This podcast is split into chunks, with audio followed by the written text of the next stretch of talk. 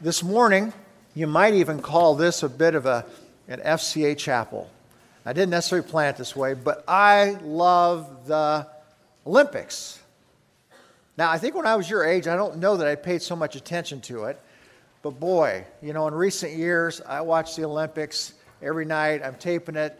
I mean, I'm watching everything from the cycling to the basketball to the swimming to the diving not really badminton, some of those things, but, but I love the Olympics. I love the stories, the profiles of the athletes you get to see. Every four years, it happens. And it just seems like that's part of the drama that athletes work so hard for that one moment. And sometimes it's one race. And so I've really enjoyed getting to know a few Olympic athletes over the years. Um, this was uh, something I grabbed this morning. It's called the Athlete's Topical Bible. You all are too young to know who's on the front of this, but this guy, one time in the 90s, was very famous. His name is, name is Dave Johnson, and he won bronze in the Barcelona Olympics back in the 90s. There was the most famous ad campaign of Dan O'Brien, who was also a decathlon athlete like Dave Johnson. It's a Reebok deal, and it was Everybody was talking about it. Everybody watched Dan get gold and Dave get bronze. That's all anybody could think about. I remember we had Dave come to Nebraska, and it was, it was exciting. I even had him come to a little Christian school in Grand Island, Grand Island Christian. So here was this guy that had just appeared in front of millions on TV, and here he's doing chapel for us. A couple of years later, I had Jim Ryun, who was a great runner, and Jim had won a bunch of medals, and he did something for us. And then this year, I really wanted Allyson Felix to come and talk to you guys. You know, the runner who's done so well. But she's a little bit busy still, and maybe someday we'll get to have Allyson. But I've had a chance to get to know Allyson and interview her for the FCA magazine. And her dad is a professor at the Master's Seminary, so that means he was my son's professor. So that kind of helped each year when I go out to Los Angeles, I'll see her dad and how's Allyson doing? When are we going to get her to Nebraska? And he always just kind of smiles and, you know, she's really, really busy. So someday, maybe Allyson Felix. But this morning, because I don't have Allyson, I don't have Dave Johnson, I don't have Jim Ryun, I just have me. I do have somebody who's going to share some lessons this morning. And you've got the handout, and we'll kind of work our way through it. And I found some video clips just so you could get to know this guy a little bit better. If maybe you didn't watch the, the diving, uh, as you can see on your sheet, this is a guy named David Boudia. I really never paid a lot of attention to him, but he won gold in London at the last Olympics, and then he just won bronze. And he's not only an individual diver, but he does the synchronized, where he does the diving with a partner.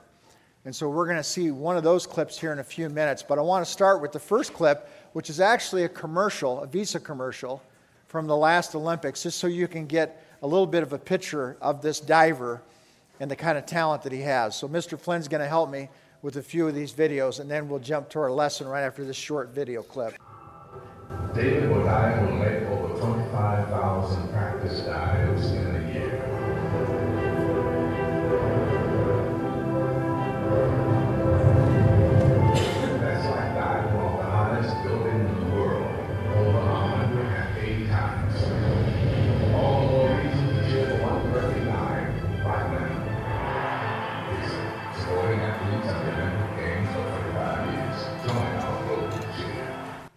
don't know if you caught that, but 25,000 dives, that's a lot of dives. Now, I want you to pull out your sheet. We're going to look at some lessons. This is a, comes from his new book titled Greater Than Gold. It's a good book title, isn't it? And so I've titled this this morning Five Lessons from an Olympic Gold Medalist. Again, he won gold in London. So, number one, and to kind of keep you with me this morning and to help you learn a little bit better, I've got some, a few fill in the blanks. So we need to have your pens ready and your notes ready to go here. So the number one lesson that I start with here is don't live by how you feel, but by what you know to be true. So that blank is true. So not how you feel, but by what you know to be true. And then here's a quote from David's book right underneath it, and I gave you that whole quote. So let's look at that together. It says, Our hearts and minds deceive us by telling us that we should trust ourselves, our wisdom, our feelings, our instincts, rather than trusting what God says through the Bible. And then he refers to Galatians 2:20 that what we need to focus on is that we no longer live, but Christ lives in me. Athletes get this, right? I mean, if you've got a six o'clock basketball practice or you got to go out and run during the summer at six o'clock and you wake up, there are days you don't feel like running, right? But if you remind yourself of what's true, that if I go out today and I train and I get myself out of bed and I get out there and I work on basketball or volleyball or football or any sport that you're competing in, what you know to be true is most likely you get better. You get better. That's especially true in the summer when you don't necessarily have a coach who's watching over you every moment. And so it's a discipline issue. But when I think about what David's saying here is our culture, if you think about this in the spiritual sense, our culture is trying to sell us go with your feelings, your instincts. And I showed this as a commercial. This was a Visa commercial. We're flooded by commercials, we're flooded by products that promise and say, buy this, feel better. Buy this, look better. Buy this, be happy. And what David's saying is this that you've got to suppress those feelings and realize there's something that is true. And what's true is God's Word. And we are influenced, I think, by our culture. I see this all the time with people that even church hop, where they go to church and they're like, well, I'm here if it makes me feel good. And I'll ask the questions what other reasons are you here today? Well, I just want to feel like I can feel the music. And it's all about, sometimes when it's all about feelings, I realize they have been influenced by our culture more than the Bible and God's Word. Because what God's Word tells us is what's true is what should influence us the most. What is true? So I thought this was, this first one, a really great lesson. Number two, number two, take your thoughts captive. Take your thoughts captive. So the fill in the blank word is captive. And then you see the quote from David's book, which says, Our obedience to Christ must be marked not just by how we act externally, but by how we think inwardly. You don't have to give in to sinful thoughts. Take them captive to obey Christ. And he references 2 Corinthians 10:5, which tells us to take every thought captive for the Lord. One of the verses that early on really influenced me as a Christian athlete and as a coach, in Proverbs it says, For as a man thinks within himself, so he is.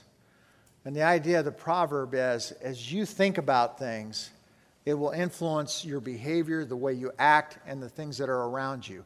So if, if you're thinking negative thoughts, if you're thinking, man, this stinks today, I didn't want to play this team, I didn't want to get out here and train, if you're thinking those thoughts, it's going to influence your behavior. It's going to be harder to train, to go out.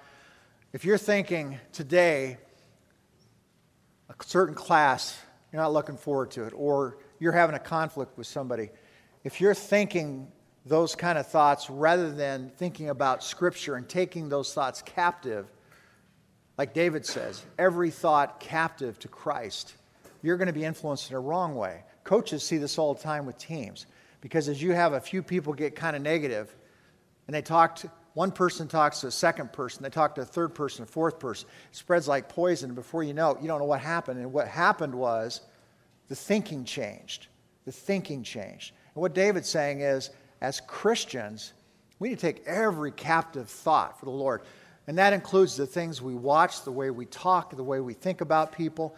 And so if you're walking around going, I just, I hate these people, I hate being here, it's going to influence you in a negative way. But if you think about Christ, if you think about the gospel, And this is what I found to be so helpful. If you think about what Jesus did for us on the cross, it really helps you forgive other people. It helps you not have unrealistic expectations of other people.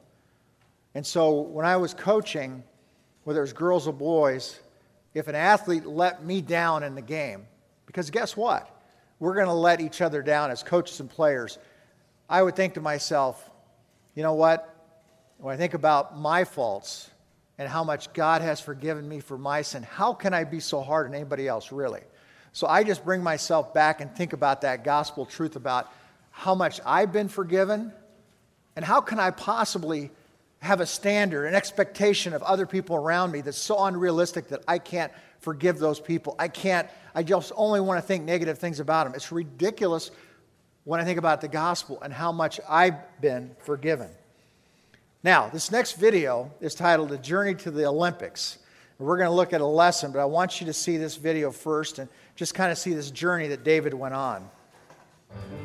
Entering the London Games, the dozen years since Team USA had won a medal in Olympic diving had seen it eclipsed by China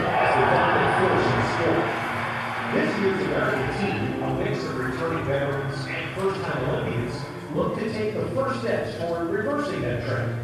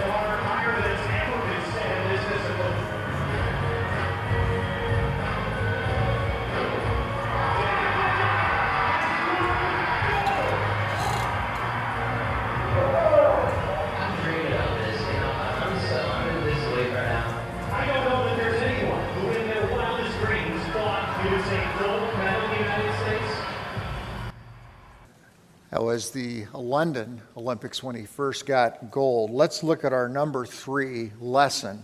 And again, lessons from Olympic gold medalist.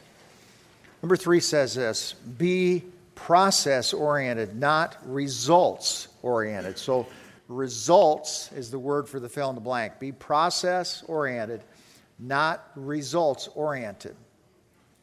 And the quote from the book says this right underneath says, Focus on the process, the journey itself allows us to focus our energies more on things we can control. Psalm 37 5 Commit your way to the Lord, trust in Him, and He will act. So the difference here is this results oriented would mean that you're sitting around and you're dreaming and only thinking about the gold medal or winning the championship or being a starter on your team. So you're thinking about that's the result I want. And what David's saying, and I think what we find in Scripture, is that the process is most important. You look at Colossians 3:23 that says, "Whatever you do, do you work heartily as for the Lord rather than for men." It's about process. It's not about if you're going to think about the goal, the result, the goal is to glorify God and become like Christ. It's not the championship that we sit around and think about because that doesn't help you become a better athlete. So David focused on what he had to do every day to get better and let the results take care of themselves. Now, some of you know the name Tom Osborne. If you're older, you look up to him as a legend. It's actually been 20 years since he was a Nebraska football coach. That seems, that seems insane. There's a big article coming out soon in the New York Times. Coach Brown told me about it. He was interviewed by the New York Times. So I don't know when that's coming out, but it'll be soon. And they, I said, Ron, why, why, they, why are they interviewing Tom? And he says, Well, I think it's because there's been few coaches that have influenced college football, and actually few men that have influenced a state like Nebraska. So he said, I think that's what is going to be in the article. Some of you know I got to do a book with Coach Osborne. He was my coach way back in the 1970s, and I did a book with him called Mentoring Matters recently. He has a mentoring program, and Coach Osborne is driven to go out and sign up mentors in schools to help students become better students, better athletes. Ultimately, he'd like to see them come to know Christ. Coach Osborne is 79, getting ready to turn 80. Some of you see him at Heartland Church because in the summer he's at his home that's here near Central City, and he loves to do one thing. He loves it. He loves to fish. He always has. But he doesn't spend his days out here fishing. Occasionally he fishes, but what he knows is he wants to make his life count, to have purpose, and he's always been concerned with the process. What do we need to get done today? And he learned this and you folks that are a little older, you remember this guy. He learned this from another coach, a guy named John Wooden, who was a head basketball coach at UCLA back in the 50s and 60s and was insanely successful. I think it was like nine out of 10 national basketball championships he won. He was so good, it just, it just boggles the mind. And Coach Osborne got to know John when Coach Osborne was early in his football career. And he asked Coach Wooden, he said, Coach, I notice in your books and in your interviews, you rarely, if ever, talk about winning. Coach Wooden said, You know what, Tom? I, I don't. Because I want to focus on one thing, and that is the process. The process. I want the players not to be thinking about the national championship game or how they're going to be some kind of a star on the team. I want them to think about what is the process? What do we need to do today? And let's enjoy today the process, the practice. Coach Osborne patterned his coaching after that. So if you talk to players who are around Coach Osborne, they'll say, you know, he did Coach Osborne didn't do it that way either. And it's because of the process. So I think when you look at David Boudia, you look at an Olympian, you realize that he wasn't sitting around waking up every day and going, I visualize a gold medal around my neck. What he's getting up and thinking about, what do I need to do today to become better? Apply that spiritually. We're called to be set apart. It's the big word sanctification. Maybe you've heard of it. And all it means is this that we're to become like Christ more and more every day. It's a process. It's cool to think that that is a process. Someday we're going to be glorified. That's a big word. Some of you maybe heard. Someday we're going to be glorified, ultimately be with Christ. But right now we're slowly, gradually, hopefully, if we know Christ, moving more and more closely to becoming like Christ. But won't be perfect in this world, but there's a process that's going on, just as there's a process for David and his diving. Uh, this next video is a little bit about his book and a little bit about his faith. Greater than gold when I was there, I bought into the, the lie of the dream, uh, the American dream, that the fame, the wealth, and the success would um, ultimately satisfy uh, my inner core. So the vehicle that I really thought that I could achieve that American dream was the Olympic Games. So uh, my all-consuming passion and obsession came when I was seven years old, watching the Olympic Games. Uh, my family was Olympic fanatics, so uh, that was what I wanted to be when I grew up, because I thought that was what was going to make me happy what make me satisfied the most. Along my journey to the Olympic Games through many different sports, I started to, to see and I started to taste the success that could come out of that. And the more I tasted it, and the more that I saw my dream become a reality, the more miserable my life became. I think that a lot of us, whether your background is in church, whether it's farthest away from church, a lot of us, we want something in our lives. We want to pursue some sort of satisfaction.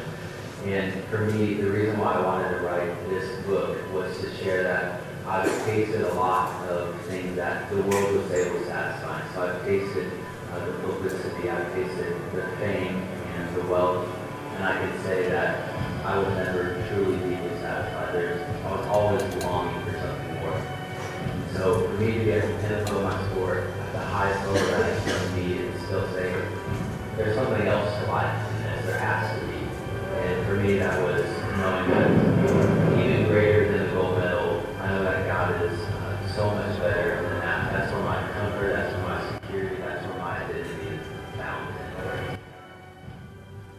There's the, the book where we're taking the lessons from this morning. Let's look at number four. Number four. In David's book, he writes, Put your hope. The fill in the blank word is the word hope. Put your hope in the right place. And then from David's book, you see underneath there is a quote. It says, Fame is fleeting, riches can vanish in an instant. Pursuing each such temporary pleasures may provide momentary joy, but not joy in its fullest as God designed his people to have it. And then Ecclesiastes 4 4 is a verse I put with this. It says, Then I saw all the toil, all the skill and work come from a man's envy of his neighbor. This also is vanity and striving after wind. Striving after wind.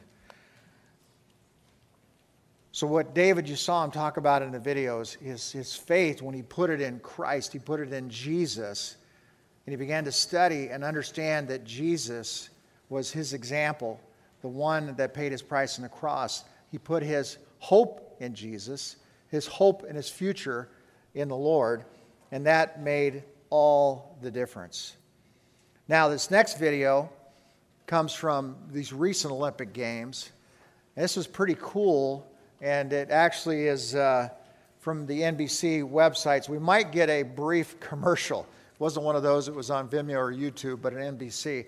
But this was live, and I thought the person who was doing the commentating, I thought, I wonder what was going on in their mind as these two divers who are teammates are talking about their identity in Christ. Looks like we got a Coke commercial there. So this one is titled uh, Faith to Put Minds at Ease, is kind of what the video is titled as. Okay, here we go.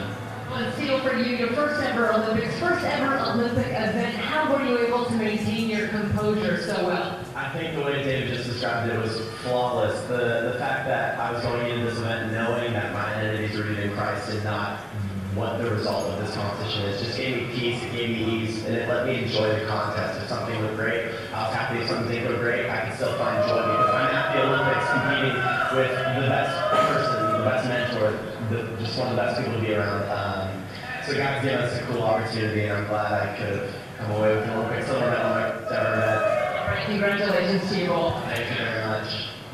It's pretty cool. Let's look at our sheets again. We've got lesson number five. Lesson number five. Lesson number five is All I have is Christ. All I have is Christ. So Christ is the, is the blank. It's really a, a summary of the last two points in a sense. And you can see from the book, David says this You can take the gold medal away from me, If all I have is Jesus, then Jesus is enough. The Bible says that Jesus is the way, the truth, and the life. No one comes to the Father except through him. John 14, 6. So David's hope, his only hope, is in Christ. In his book, David goes on to talk about this. He says, eventually, your family, your friends, the people around you, your teammates, will let you down at some point. Some will let you down in a big way, some maybe in a small way. And it's because we are not perfect. But that's why we need to keep in mind that what we have is Christ. When I counsel people at church, here's what I find is most people come in and they've been hurt. Maybe it's a spouse that's had their husband or wife walk away from the relationship and they're hurt and they're burned and they're hurting. And there's only one answer, there's only one way to get through it it's Christ. It's not complex, it's pretty simple. The one thing they still have is Christ. I see that same thing when I see families that come in and kids are struggling. About a year ago, we had one student that was a runaway. Parents are disappointed, the student's upset, disappointed. Comes back to one thing what do we have here? All we have is Christ. That's why I love that song. It's such a powerful song to think that what we have is Christ. We can expect that in this life, there will be circumstances and hardships and setbacks, but if we have Christ, we are able to go through anything. You know the verse that says, I can do what? All things. It's in Philippians, all things through Christ who strengthens me. That's the Apostle Paul writing in Philippians. He's in prison. His perspective is, I can get through tough circumstances. Sometimes athletes look at that verse and they go, Hey, I can do all things. That means if I'm five foot 10, I'm going to think in my mind that I'm going to grow to be six foot two in the next 12 months. That's my goal. It's crazy, right? That's not what the verse means. It doesn't mean that as an athlete you can do anything. That's not what the verse is written for. By the way, I had a high school teammate that actually set that goal. Like he was going to grow four inches, and I'm just like, it can't work that way. You got DNA, and it's all planned out, and you're going to be whatever it's going to be. But sometimes there's that idea that we can do anything. Well, the DNA has pretty much decided where you're going to be five foot eight or six foot one. You're going to change some of those things. Some of the circumstances in your life are going to happen to you, but you can, as a Christian, you can mentally get through that if you're focused on Christ. So if you've got a setback, you're injured, anything that's going on in your life today, Christ is the answer. It's that simple. I also teach children's church and Sunday school. I got like three to six year olds, and so many of the lessons come down to the answer is Jesus. Finally, one of the five year olds looked at me one Sunday school when we were going through this, and, and it was like, Coach, I know the answer. I said, What do you think the answer is? It's Jesus. I said, Why do you say that? Because it's always Jesus. And I said, Well, that's about right because it is that simple. It is Jesus. And the more we are focused on Jesus and his life and understand his word, the more power we have in the sense that we can get through circumstances. One of my best friends has a Friday men's study, and we work with guys from the open door. These are guys that have lost their families, they've lost everything. We get about 15 to 20 guys every Friday. And it's pretty amazing. They might be one of the guys is 19 years old and was a meth dealer. One of the bigger meth dealers in Omaha became a Christian a year ago. And I just find it fascinating talking to him and hearing his testimony and how his life has radically changed because of Jesus. And you look at that, and people that do counseling would say that can't happen because the meth changes the way they think, their life. How could this guy get off meth and change his life? The answer is Jesus. I also see guys that are 60 years old that have lost their families, have nothing, and they're able to go on because of one thing Jesus. My friend Mike always does this. As guys are leaving Friday morning, he says, Do you guys have a one year Bible? And a one year Bible is a Bible that takes you through the Bible in a year that you read something from the Bible every day. And so there isn't a guy that ever leaves on Friday that isn't offered. You need one of these. You need one of these a Bible and a reading plan, and you need to read this every day. Because Mike knows that, yeah, Friday morning when we're together, our focus is on Christ. We're pretty much together. We can go through a lesson like this, but we need, you need every day to keep your focus on Christ. Just as David Boudia woke up every day and said, Today, I need to process, I need to think about what do I do to become better as a diver? What do I need to do to grow as a diver? How do you grow as a Christian? It's so simple, isn't it? We're praying, we're reading God's word, we're growing. That's how we grow. So I'll leave you with that today that all we have is Christ. And as we launch into our e groups, I wish we had we were ready for e groups this morning. It'd be so fun. But as we launch into e groups, you're going to have the chance to get to know a small group of folks.